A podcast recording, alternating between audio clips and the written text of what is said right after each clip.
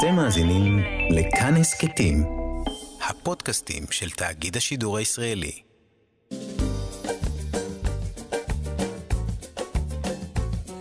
שישים החדש, עם איציק יושע.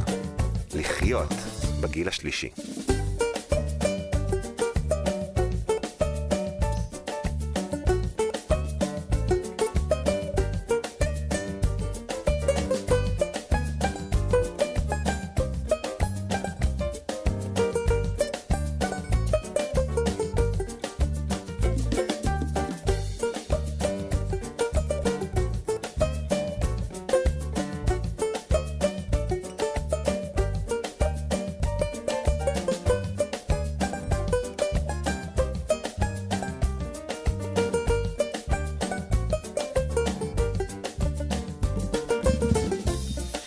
שלום, בוקר טוב לכם, שבוע טוב לכם, מאזינות ומאזיני כאן תרבות, אנחנו 60 החדש.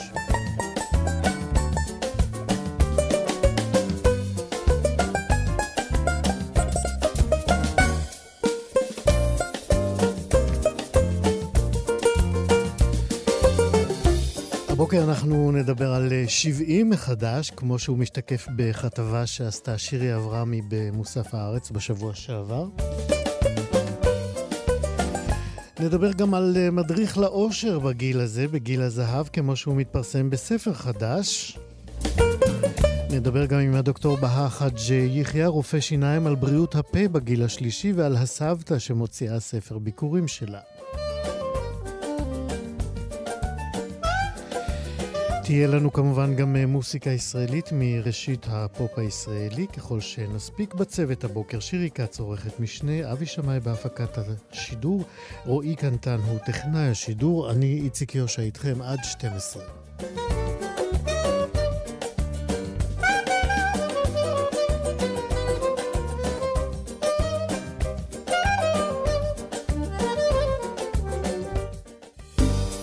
שישים החדש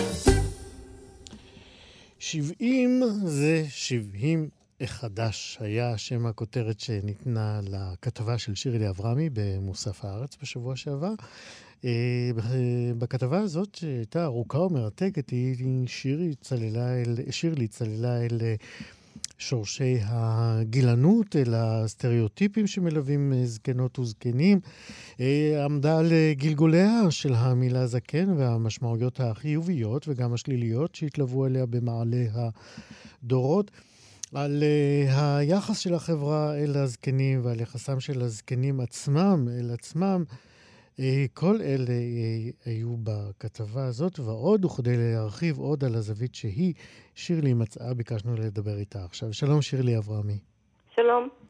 בואי נתחיל דווקא בגלגוליה של המילה זקן. מבן גוריון ויצחק שדה, שהכינוי חיבה שלהם היה הזקן, אה, ושתי דמויות לגמרי הירואיות, אה, ועד אה, נלך ביחד עד תרח הזקן, ובחזרה, את יודעת מה, גם למכבסת המילים היום של אזרחים ותיקים במקום זקנים. נכון, אז כל הדברים שהזכרת הם באמת חלק ממה שדיברתי עליו במאמר שלי, 70 זה ה-70 מחדש, שהתפרסם במוסף הארץ לפני שבוע, ביום שישי שעבר. אמרתי נדמה... את כל אלה בדיוק נכון, לפני שנייה. נדמה לי שה... היחיד שמוזכר שם באופן חיובי זה באמת מה שגם אתה הזכרת, שיצחק שדה ובן גוריון יקראו הזקן באופן חיובי.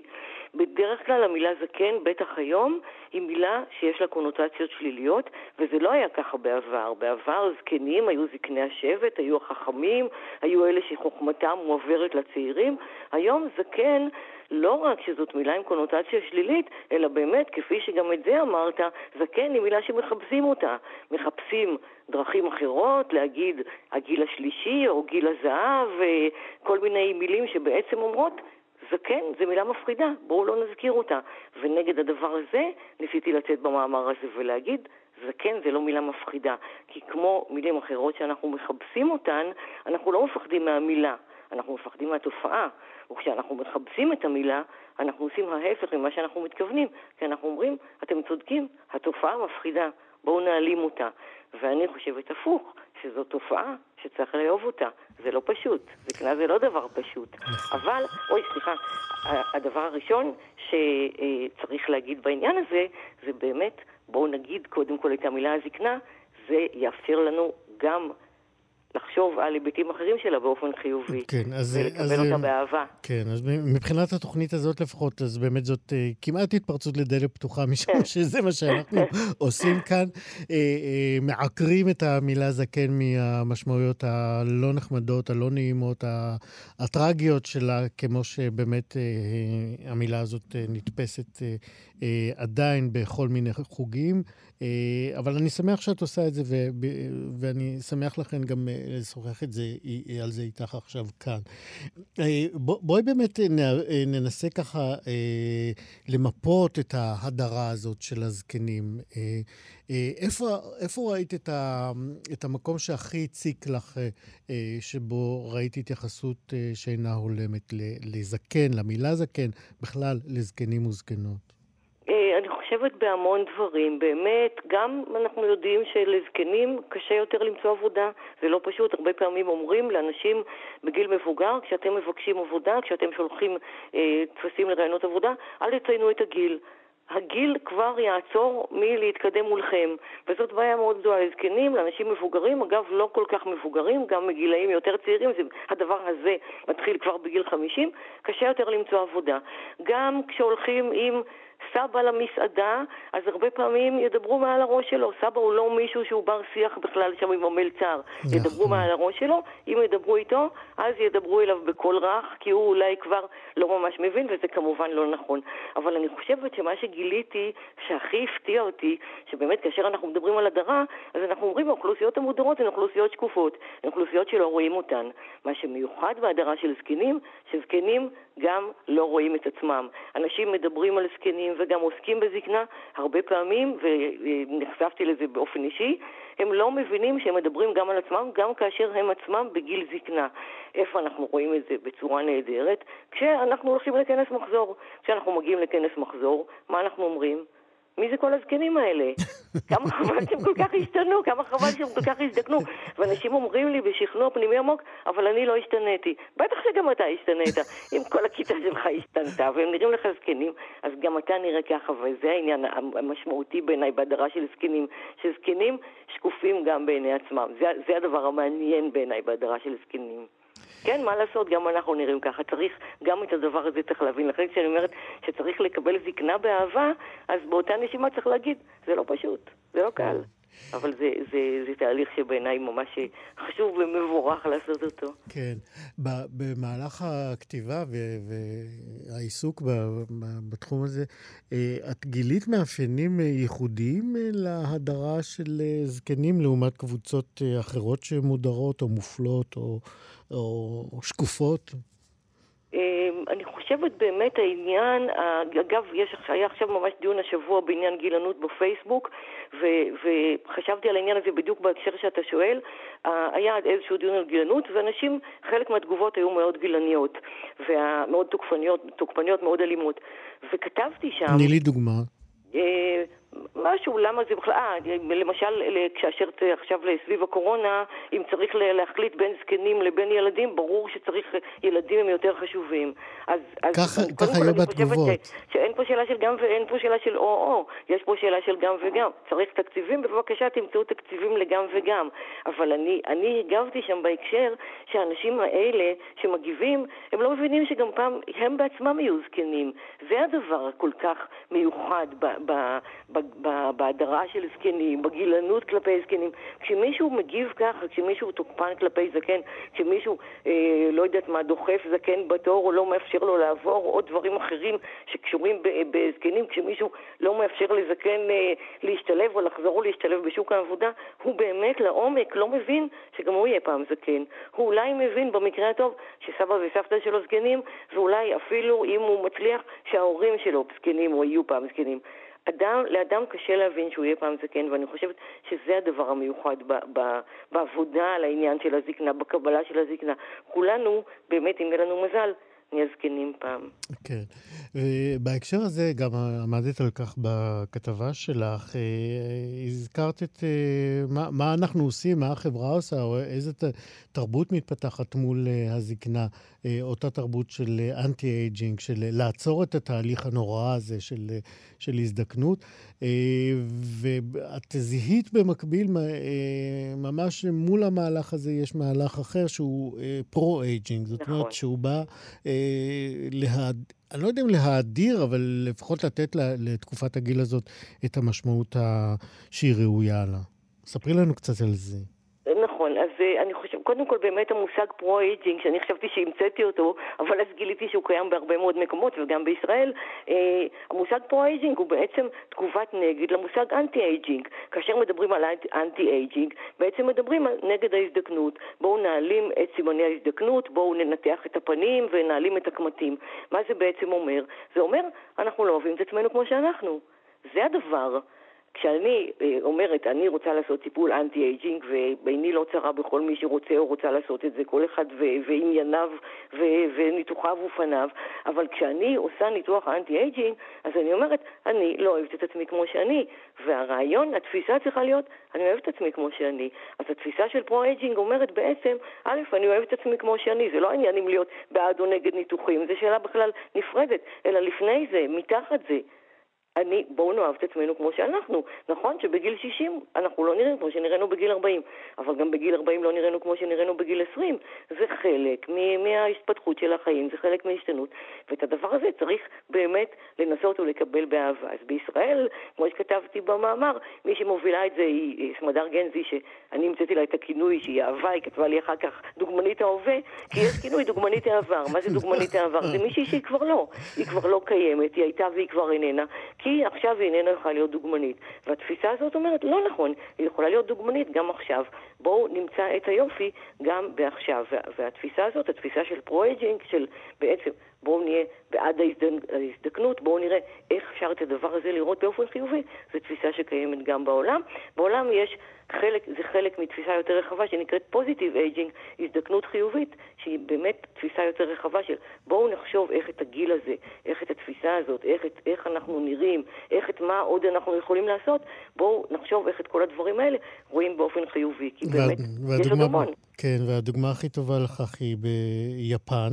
נכון. אה, מבחינת הסטטיסטיקות, אה, אה, אנחנו יודעים ש... וזה גם מצאתי בכתבה שלך, שישראל היא במקום התשיעי ב... ב... בסולם נכון. תוחלת החיים בעולם. אה, בעולם בכלל או בארצות המפותחות? בעולם. בעולם בכלל. אמ, וכמובן, והראשונים הם אה, היפנים, אה, שם, שם אפילו יש איזה מנהג, קראתי אצלך, של אה, חוגגים לבני ה-60, כשהם מגיעים ל-60, לגיל 60, יש ממש חגיגות וטקס של מעין העברת הלפיד, הדגל, לדור הבא. נכון. אז זה משהו שבאמת גיליתי ממש במקרה, אין מקרים כידוע, וזה משהו שגיליתי במקרה, אה, שביפן, לגילאים, החל מגיל 60 ולגילאים גם יותר מבוגרים, לאו דווקא אסורים, יש שמות, כמו קצת בדומה לאצלנו של אה, גבורות, 80, כן. נקרא גיל גבורות, אז ביפן לחלק מהגילאים, החל מגיל 60 יש שמות. וגיל 60 נקרא קנרקי. המשמעות, הפירוש של המילה קנרקי היא הגיל של ההתחלה מחדש.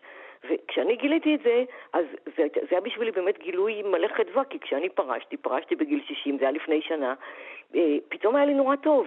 נורא, הייתי מלאת יצירתיות ושמחה, וזה היה לחלוטין, אה, היו לחלוטין תחושות שלא ציפיתי להן, לא ידעתי לתת לזה שם. פתאום כשגיליתי את הדבר הזה כנראה, כי הגיל של ההתחלה מחדש, אמרתי, זה בדיוק מה שאני מרגישה, שמותר לי להתחיל מחדש.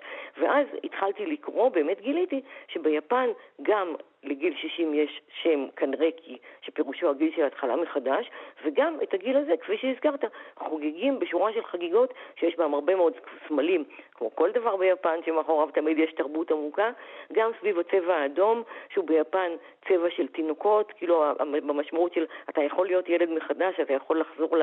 לא להיות ילדותי, אלא להיות ילדי, לחזור ל, ל, ל, לילדות, למי שהיית לפני הכובעים וה, והעבודה והקריירה וכולי וכולי, וגם באמת, כמו שהזכרת גם את זה, העניין של העברת המקל, חלק מהחגיגה הזאת זה אה, עוגת אה, אורז, גם היא בצבע אדום, שאותה... החוגג מעביר לבן או לאשתו של הבן, אתם בעצם עכשיו ראשי המשפחה, אנחנו מעבירים את המקל. ואני חושבת שגם הדבר הזה, יש בו תפיסה מאוד עמוקה של להבין שעכשיו יש מקום לאחרים, זה בסדר גמור. לא, זה פנטסטי שבאמת אה, זה לא, זה לא אה, המדרגה הבאה לקראת הסוף, אלא ההתחלה של משהו נוסף. נכון, נכון. שזה אה, חשיבה לגמרי אה, הפוכה, אה, וכמובן נכון. מבורכת. נכון. קנרקי, תרשמו לעצמכם, קנרקי, להתחיל כן. מחדש ביפנית. שירלי אברמי, ממש תודה גם על הכתבה וגם על השיחה הזאת. תודה רבה לך. להתראות. ביי ביי. יהיה טוב, תודה, שנה טובה. שנה טובה. 60 החדש. מי מאיתנו לא חלם uh, לקום בבוקר ולמצוא על השידה ספר עם הוראות הפעלה מדויקות להליכה בטוחה בדרך אל האושר. ברור שכולם. אה, נראה שהאוטופיה הזאת של אין ספר כזה נסדקת אה, בימים האלה, כי יש ספר חדש של אה, דני הורוביץ שנקרא העושר אה, בגיל הזהב, והוא באמת מנסה להיות המדריך האולטימטיבי, ויצא ממש לאחרונה בהוצאת אוריון. זהו בעצם... מין ספר הדרכה לכל מי שעומדים להיכנס בשערי תקופת החיים הזאת, שלמדנו הרגע שביפנית קוראים לה קנרקי. אה, התחלה מחדש. וכדי לדעת עוד על ההמלצות ועל מה הן מבוססות, אנחנו פשוט זימנו את הכותב. שלום, דני הורוביץ. שלום וברכה, בוקר טוב. אתה בספר עשית החלטה אתה לא נוגע בעצב, לא באומללות, לא בדיכאון ולא בסבל שמזמנת לנו התקופה הזאת.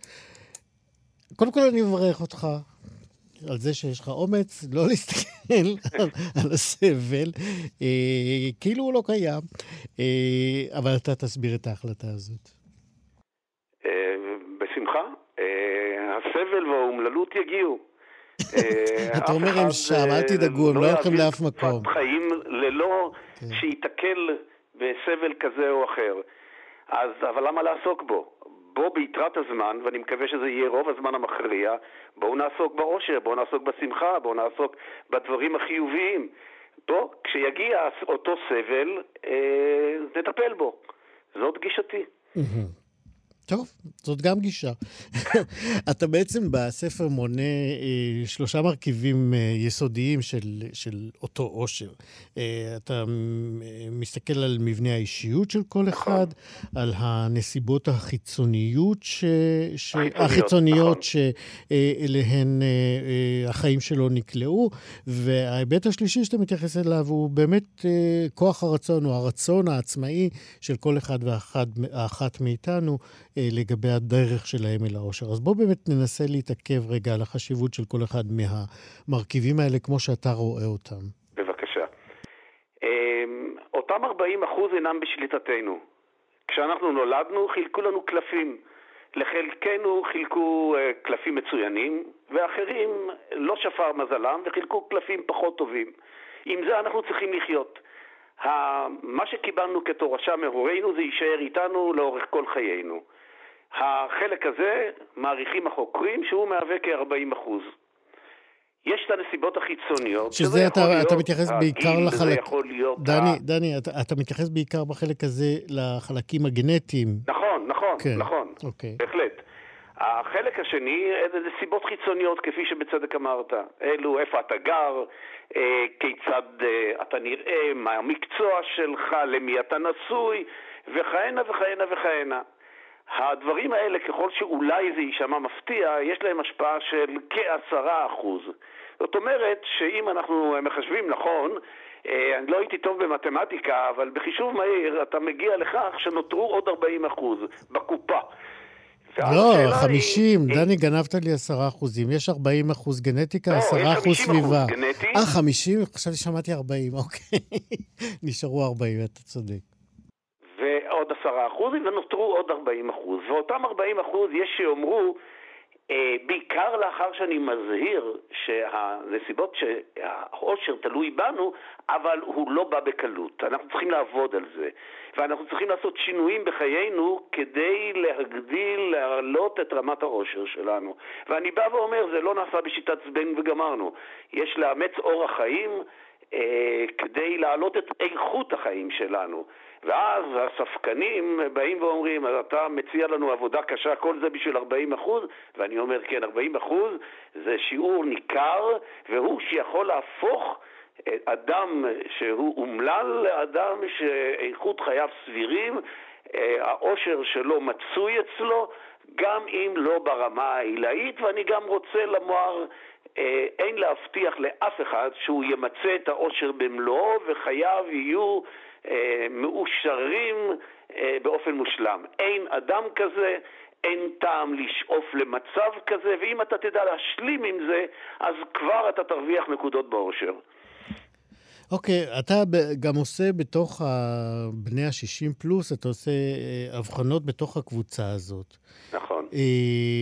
אז בוא, בוא קודם כל ת, ת, תאפיין קצת את, ה, את הקבוצות המשנה האלה מ-60 ומעלה. יש האומרים, אה, מכנים את בני הגיל השלישי, כל מי שנניח הוא בשנות ה-60, 70, 80 ואילך. ואני בא ואומר, וזה לא, קצת לא נוח לי לומר את זה, אבל אדם שנמצא בשנות ה-90 שלו, ואף אנחנו מגיעים כבר, אנשים באמת אה, אה, מחזירים את נשמתם לבורא בגיל 100, מצב בריאותם, כמעט הייתי אומר בהגדרה, הוא אה, מגביל אותם, והוא לא מאפשר להם לעשות את אותם דברים שאני הייתי ממליץ לאנשים לעשות כדי שחייהם יהיו מאושרים יותר. דוגמת מה? סליחה? תן דוגמה למשל, למה אתה מתכוון. נתינה. אני חושב שפעילות התנדבותית יכולה להרים את רמת העושר של האדם היא גורמת, אני, אני, זה לא דעתי האישית, אני מדבר על דברים שהוכחו במחקרים אה, לא מעטים. אה, וזו דוגמה אחת. עיסוק בתחביבים. אה, ו- וכאן אני מותיר בידי האדם, האינדיבידואום, אני מותיר בידיו להחליט מה מתאים לו. אני לא, חלילה לא מכתיב שום דבר, אני מגדיר את זה כארגז כלים שאני אה, אה, מציע לו, הוא יפתח את הארגז והוא יבחר את הכלי שמת, שמתאים לו. כמו שמגיע אלינו בעל מקצוע הביתה, הוא מגיע עם ארגז כלים עמוס וכבד, והוא בורר את אותם כלים שמתאימים לו. זה מאוד אישי, וכך צריך לעשות האדם, לבחור את הכלים שמתאימים לו. אז uh, הקשרים המשפחתיים, דוגמה נוספת, זה דבר שמחייב טיפוח. אתה צריך uh, ליצור את הקשר, אתה צריך לטפח את הקשר, לקיים את הקשר באופן תמיד, באופן תמידי. Uh, הפעילות הספורטיבית, גם היא גם היא מאוד מועילה לאושרו של האדם. זה לא רק תורם לבריאותו, שגם היא כמובן תורמת לאושרו, אלא הוא מרגיש יותר טוב. ומהו למעשה האושר? אושר זו תחושה, תחושה אישית של כל אחד ואחד מאיתנו. אני אמרתי שבתוך הספר אתה בעצם גם אה, אה, משלב המלצות אה, מעשיות שחלקן באו מהניסיון האישי שלך. אז כן. בוא אולי תשתף אותנו, רק אתה יודע, נזכיר גם אה, מהניסיון שלך, אתה, אתה היית משפטן, היית בין היתר אה, אה, בייעוץ המשפטי של נכון. התעשייה האווירית. נכון. מה, מה מהניסיון שלך אה, נכנס לספר כ... כ... כמתכון, כמרשם או כהצעה ל... ל... לדרך אל אושר?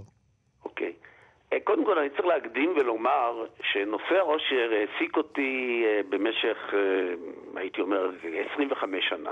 אני קראתי המון, הלכתי לקורסים שונים, חלקם באקדמיה וחלקם במקומות מסחריים אחרים. קראתי אין ספור ספרים, קראתי מחקרים. הנושא הזה ריתק אותי, ולימים אני החלטתי שאין התייחסות לאושר בגיל השלישי. ואני גם ניתחתי לעצמי מהי הסיבה, כי תוחלת החיים התארכה, ולא היה מקום אולי לעסוק אה, בעושר, כי אנשים לא האריכו ימים. אבל היום, כפי שכבר ציינתי קודם, אנשים מגיעים לגיל 90 ו-100, ונותרה לאדם שפורש בגיל 60-70 אה, מעבודתו, נותרה לו עוד אה, תקופה מאוד ארוכה לחייו, זה כמעט שליש מהחיים עוד לפניו. ואני חשבתי שכדאי להתכונן לתקופה הזאת. אנחנו הרי מתכוננים לתקופות קודמות של חיינו. אנחנו לא עושים את זה בתקופה החשובה הזאת. אני אגיד עוד יותר מזה. יש מה שנקרא, מוגדר על ידי החוקרים כעקומת תיו. כשאנחנו ילדים, אה, צעירים, אנחנו נמצאים בשיא העושר. אנחנו, אה, יש לנו את הזמן ויש לנו את החברים ואנחנו משחקים ולאט לאט אה, יש לנו את עול החיים, נגדיר את זה כך, אנחנו נכנסים למוסדות לימוד ואנחנו מגיעים לצבא ואנחנו נכנסים לבעיות פרנסה וגידול ילדים וכהנה וכהנה ורמת העושר הולכת ופוחתת, ואני uh, מתקשה קצת להגיד את זה, אבל אין מה לעשות, זה תוצאות המחקרים. בגיל 40-50... כן, דני, אנחנו צריכים אה, לסיים עוד מעט. אני כן. בכל זאת רוצה לפחות המלצה את... אחת שלך שאתה יכול לתת אותה. אני, אני, למשל, אני עברתי לפני עשר שנים אה, ניתוח לתיקון המסתם, מה שנוהגים לומר ניתוח לב פתוח. אלמלא החשיבה החיובית שלי והביטחון שאני נמצא בידיים טובות והרחקתי את כל ההערכות השליליות והפסימיות, אני חושב שהייתי עובר את זה בצורה אחרת. והזיקה בין uh, בריאות הנפש לבריאות הגוף היא כבר מובהקת, היא ידועה. ולכן זה עבר אצלי בקלות יחסית, ולאחר תקופה של חודשים חזרתי לשחק uh, סקווש, ספורט ש... נהגתי לשחק עשרות שנים קודם לכן, ואני משחק עד עצם היום הזה. החשיבה חיובית היא אה, מפתח כן. לחיים מאושרים. אז אלה ועוד, ולסיום ממש השאלה המתבקשת, דני הורוביץ, האם אתה מאושר? אני מאושר מאוד, ואני חושב שאדם שאיננו מאושר, הוא יתקשה לכתוב ספר על העושר. אז הנה, אתה כתבת, אז כנראה אתה מאושר. תודה רבה מאוד על השיחה הזאת. אני, אני מאוד מודה לך. יום טוב. 60 החדש. אתם חייבים להודות שכאשר אומרים אה, טיפולי שיניים לזקנים, מיד אה, קופצת השאלה, שיניים לזקנים עדיין יש להם? ומי שלא מודה בזה עכשיו יכול, מבחינתי, להירשם אה, מיד בתור לתואר חסיד אומות הזקנים.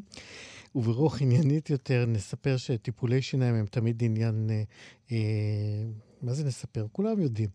אה, טיפולי שיניים זה תמיד עניין מורכב, כואב, וככל שזה מורכב וכואב, זה כך חשוב. אה, וכשאנחנו מתקדמים בגיל, זה נעשה לא פחות מורכב, לא פחות כואב, ואולי אפילו חשוב יותר. הדוקטור אה, בהא חאג' יחיא הוא מומחה לרפואת הפה, הפנים והלסתות, ובעזרתו אנחנו ננסה עכשיו לעשות אה, קצת סדר עדיפויות ולתת דגשים. לטיפול בשיניים שלנו, בני הגיל השלישי. שלום ובוקר טוב לדוקטור בהא חאג' יחיא. דוקטור? שומע אותנו? אה, יופי, שומעים אותך גם עכשיו. אה, אז אמרתי שתמיד חשוב אה, לטפל בשיניים ובזמן, אז בואו נתחיל ככה בהיבט הכללי.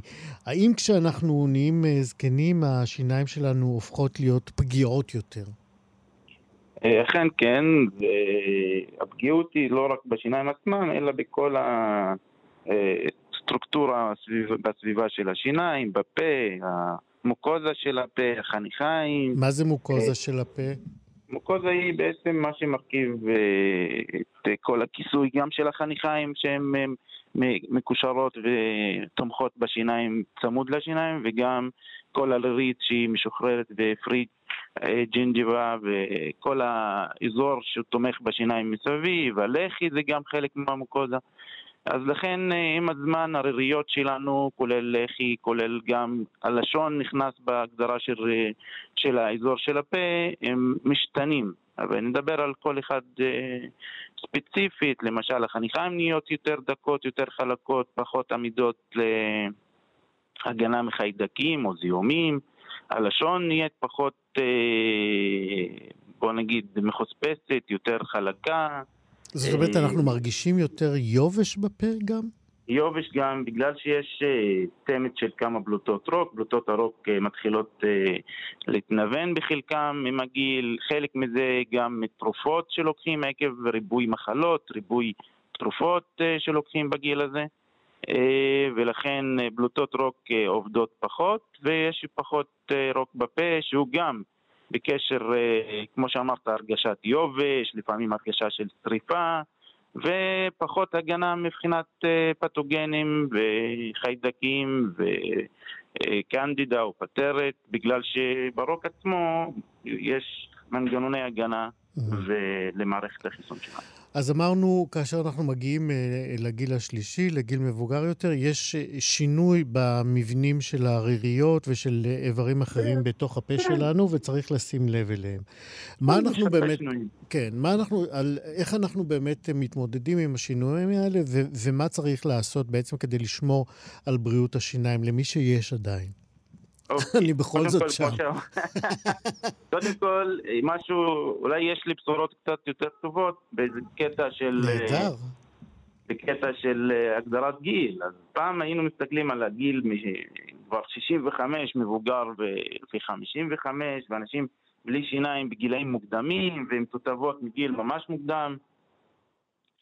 אבל היום אנחנו רואים שאנשים אה, מגדירים את הזקנה מעל גיל 65, אבל גם מחלקים את זה לחלקים, 65 עד 74, שזה זקנה צעירה קוראים לזה, יאנג אלדרלי, ו-75 עד 84, זקנה ממוצעת, שבשתי הקטגוריות האלה עדיין יש תפקוד של האנשים אה, בהתנהלות תקינה ויכולים להגיע לטיפולים בצורה יותר... אה, סדירה. ומעל 85 היום זה כאילו הזקנה הזקנה, שהם צריכים עזרה בלהגיע ודברים כאלה.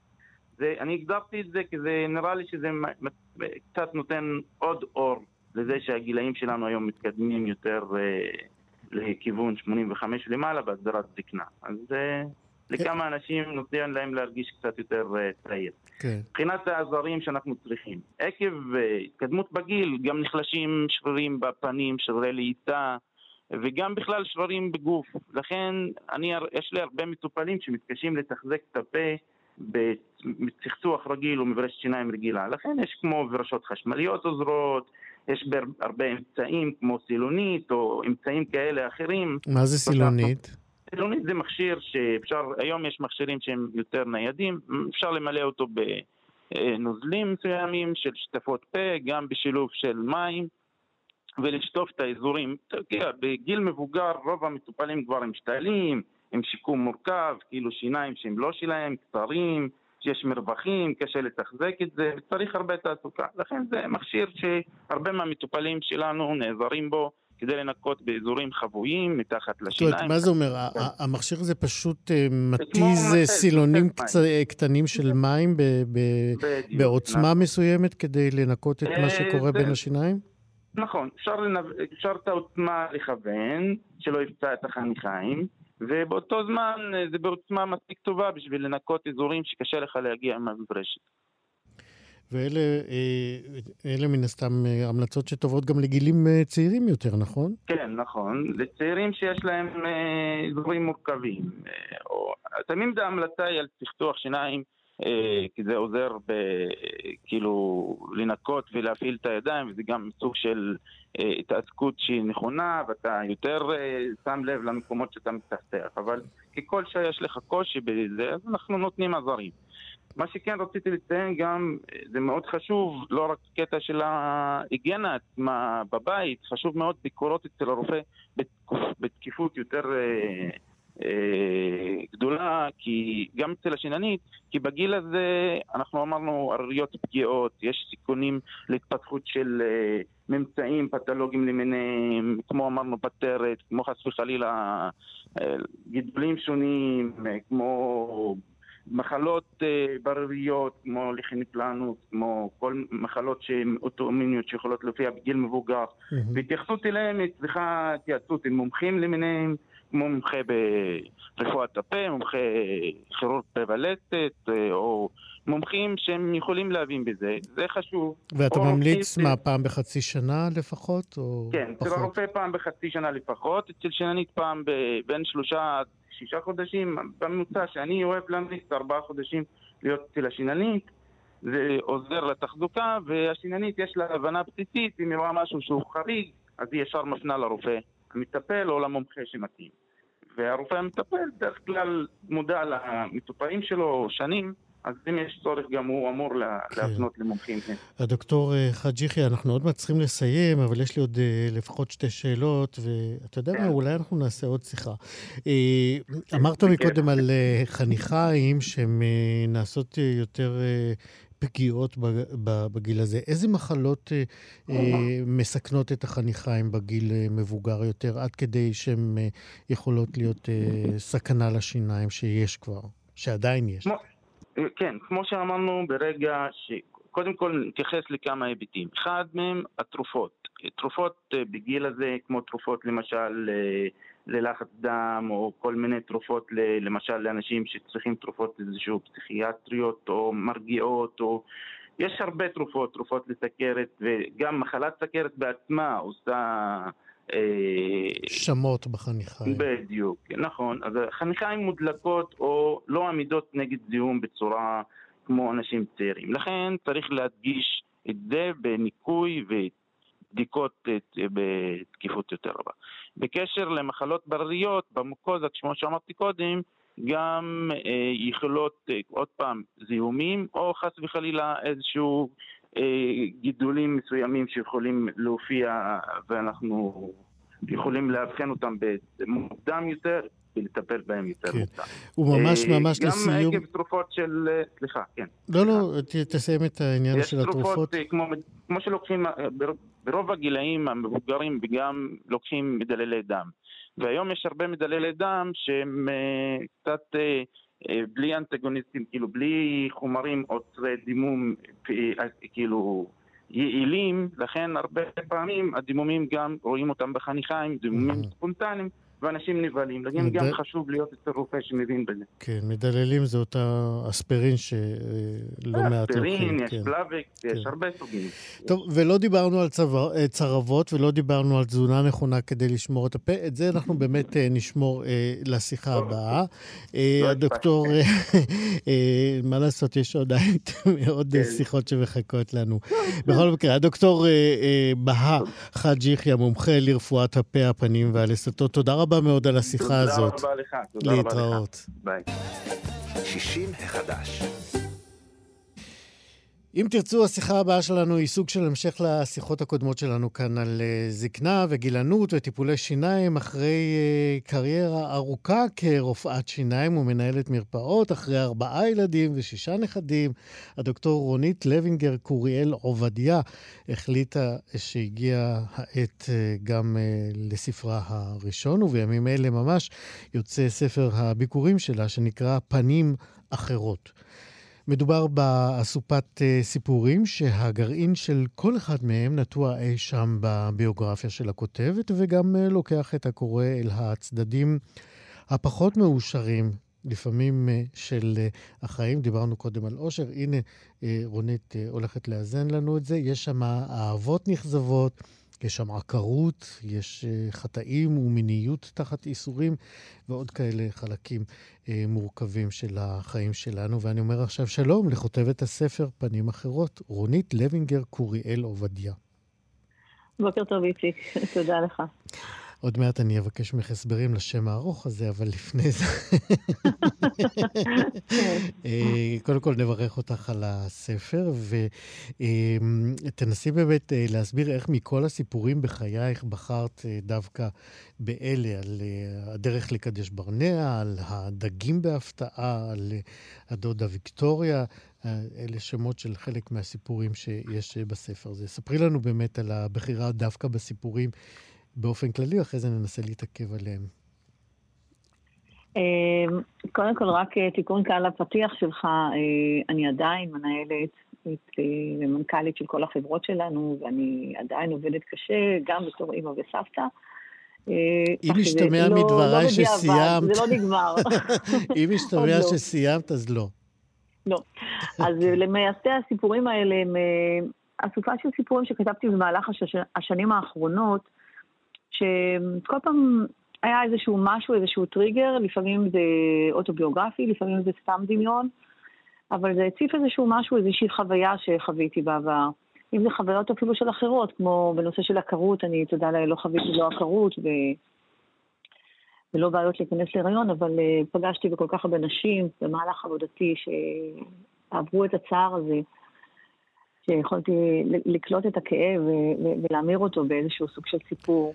וזה אה, באמת בא לידי ביטוי אה, בסיפור שלך בדרך לקדש ברנע. יש שם שתי נשים, נכון. אה, אחת עקרה באמת, שבעלה נוטש אותה בגלל זה, ואישה אחרת היא אישה שנכנסת להיריון, אבל כמו שאת קוראת לו, זה הריון אסור בגלל הנסיבות התרבותיות האחרות. תנסי את, בלשונך, או ככל שאת רוצה, לספר על המפגש בין שתי הנשים האלה. אה, זה מפגש בין, אה, כמו שאמרת, שתי נשים במצב שונה מבחינת הכמיהה שלהם לפרי בטן, אה, וגם שתי נשים מתרבויות שונות, אחת היא חילונית, היא גרה ביישוב בקדש ברנע, והשנייה היא תושבת רביבים, יישוב חרדי או דתי, לאומי. המפגש הזה הוא מפגש מאוד מעצים. אז אה, אנחנו רואים שבסופו של דבר כולנו בני אדם, זה מה שחשוב, שבאמת, אה, למרות שזה נראה שזה עולמות שונים, בסוף התשוקות שלנו מובילות אותנו, ההחלטות שאנחנו עושים, הבחירות שלנו, הם פשוט כבני אדם ולא כשייך למגדר כזה או אחר. גם זה בא ממקום שאני גרה בירושלים, במשך שנים מטפלת אה, גם בכל המגזרים, גם בערבים וגם בדתיים וגם בחילונים, מבוגרים וזקנים, כולנו בסופו של דבר, כשזה מגיע לדברים החשובים, אנחנו בני אדם, ולא חלק מאיזה קבוצה. וזה סיפור כואב, זה סיפור שקורה. ספרי לנו על הדודה ויקטוריה. דודה ויקטוריה זה אחת הדודות האהובות עליי. נולדתי ברוך השם 13 דודים מצד אבי ושמונה דודים מצד אמי. משפחה של כמעט 100 בני דודים. וואו. אה, ממש, בני דודים ראשונים. כן. דודה ויקטוריה הייתה אימא של, אחות, אה, אימא, סליחה, אחות של אמי, שנפטרה בגיל צעיר יחסית, ש... והיא ככה מילאה לי תפקיד מאוד חשוב בחגים, בחופשות, היינו מתארחים אצלה, אכלנו שם את המאכלים שאימא שלי הייתה מכינה. אה, החיבוק היה אותו חיבוק, המבטא הטורקי קצת היה אותו מבטא. ובמהלך השנים והשבועות שישבתי איתה, היא סיפרה לי גם את הסיפורים שלה, איך היא הייתה נערה צעירה שהתבגרה בטורקיה.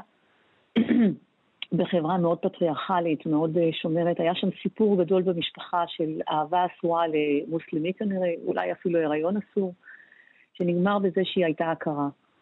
ובארץ היא אימצה, היא התחתנה והיא אימצה ילדה, וכל השרשרת של האירועים האלה הולכת במקביל לסיפור האישי שלי, שגם שם באותה חופשה בבת ים פגשתי חבר, ושוב חוויתי אכזבה מסוג אחר. ושוב פעם, הסיפורים שונים, הזמנים אחרים, העולמות אחרים, אבל ההתנקזות ל, לרגעים החשובים בחיים אה, היא מאוד מזכירה אחד את השני, ו, ואני מאוד אהבתי אותה, רציתי איכשהו, אתה יודע, לשים לה איזשהו, להזכיר את שמה. היא הייתה נהדרת, היא לא סתם נקראה ויקטוריה, היא באמת אה, ניצחה את החיים, מה שנקרא. יפה, ובזמן הקצר שנשאר לנו, אני בכל זאת אה, אה, ארצה לשמוע את ההסבר לשם הארוך הזה. אני חייב לחזור עליו. רונית לוינגר קוריאל עובדיה. כן, אה, לוינגר זה השם שכולם מכירים אותי, זה שם בעלי שהוא דוקטור לוינגר, רופא עיניים, אנחנו ייסדנו רשת גדולה למרפאות ולמרכזים רפואיים ברחבי הארץ. אוקיי, זה לוינגר. ודווקא בספר, זה לוינגר. נעבור לקוריאל. רציתי קצת, קוריאל זה השם של אמי. שרה קוריאל קראו לה. של אימך? זה שם משפחתה של אימי. אוקיי. ועובדיה זה שם משפחתו של אבי. אה, כך שרציתי לתת בספר הזה כבוד לבסיס, למקורות, לבית. שגידל אותי, והחלטתי לא, לפ... לא לפספס אף שם. הבנתי. אה, אפשר לקרוא. לי פשוט רוני. זאת אומרת, השם הארוך הזה בחרת רק ל... לקראת הספר. נכון, יפה. נכון. אוקיי. ככה כולם מכירים אותי כרונית לוינגר, כדוקטור לוינגר או דוקטור רונית, זה ככה מכירים אותי יותר.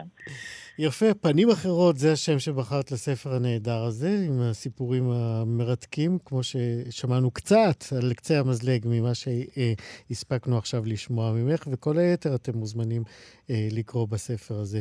רונית לוינגר, קוריאל עובדיה, תודה רבה שדיברת איתנו. תודה רבה, איציק, שיהיה לך שנה טובה וכל טוב. גם לך, תודה.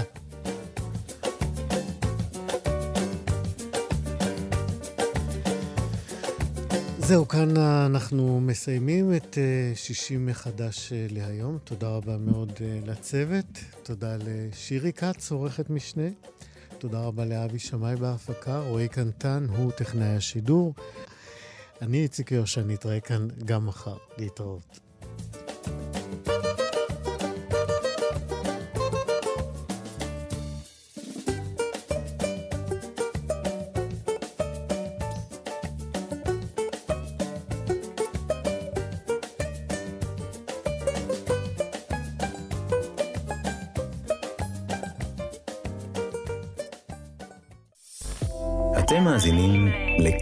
הסכתים, הפודקאסטים של תאגיד השידור הישראלי.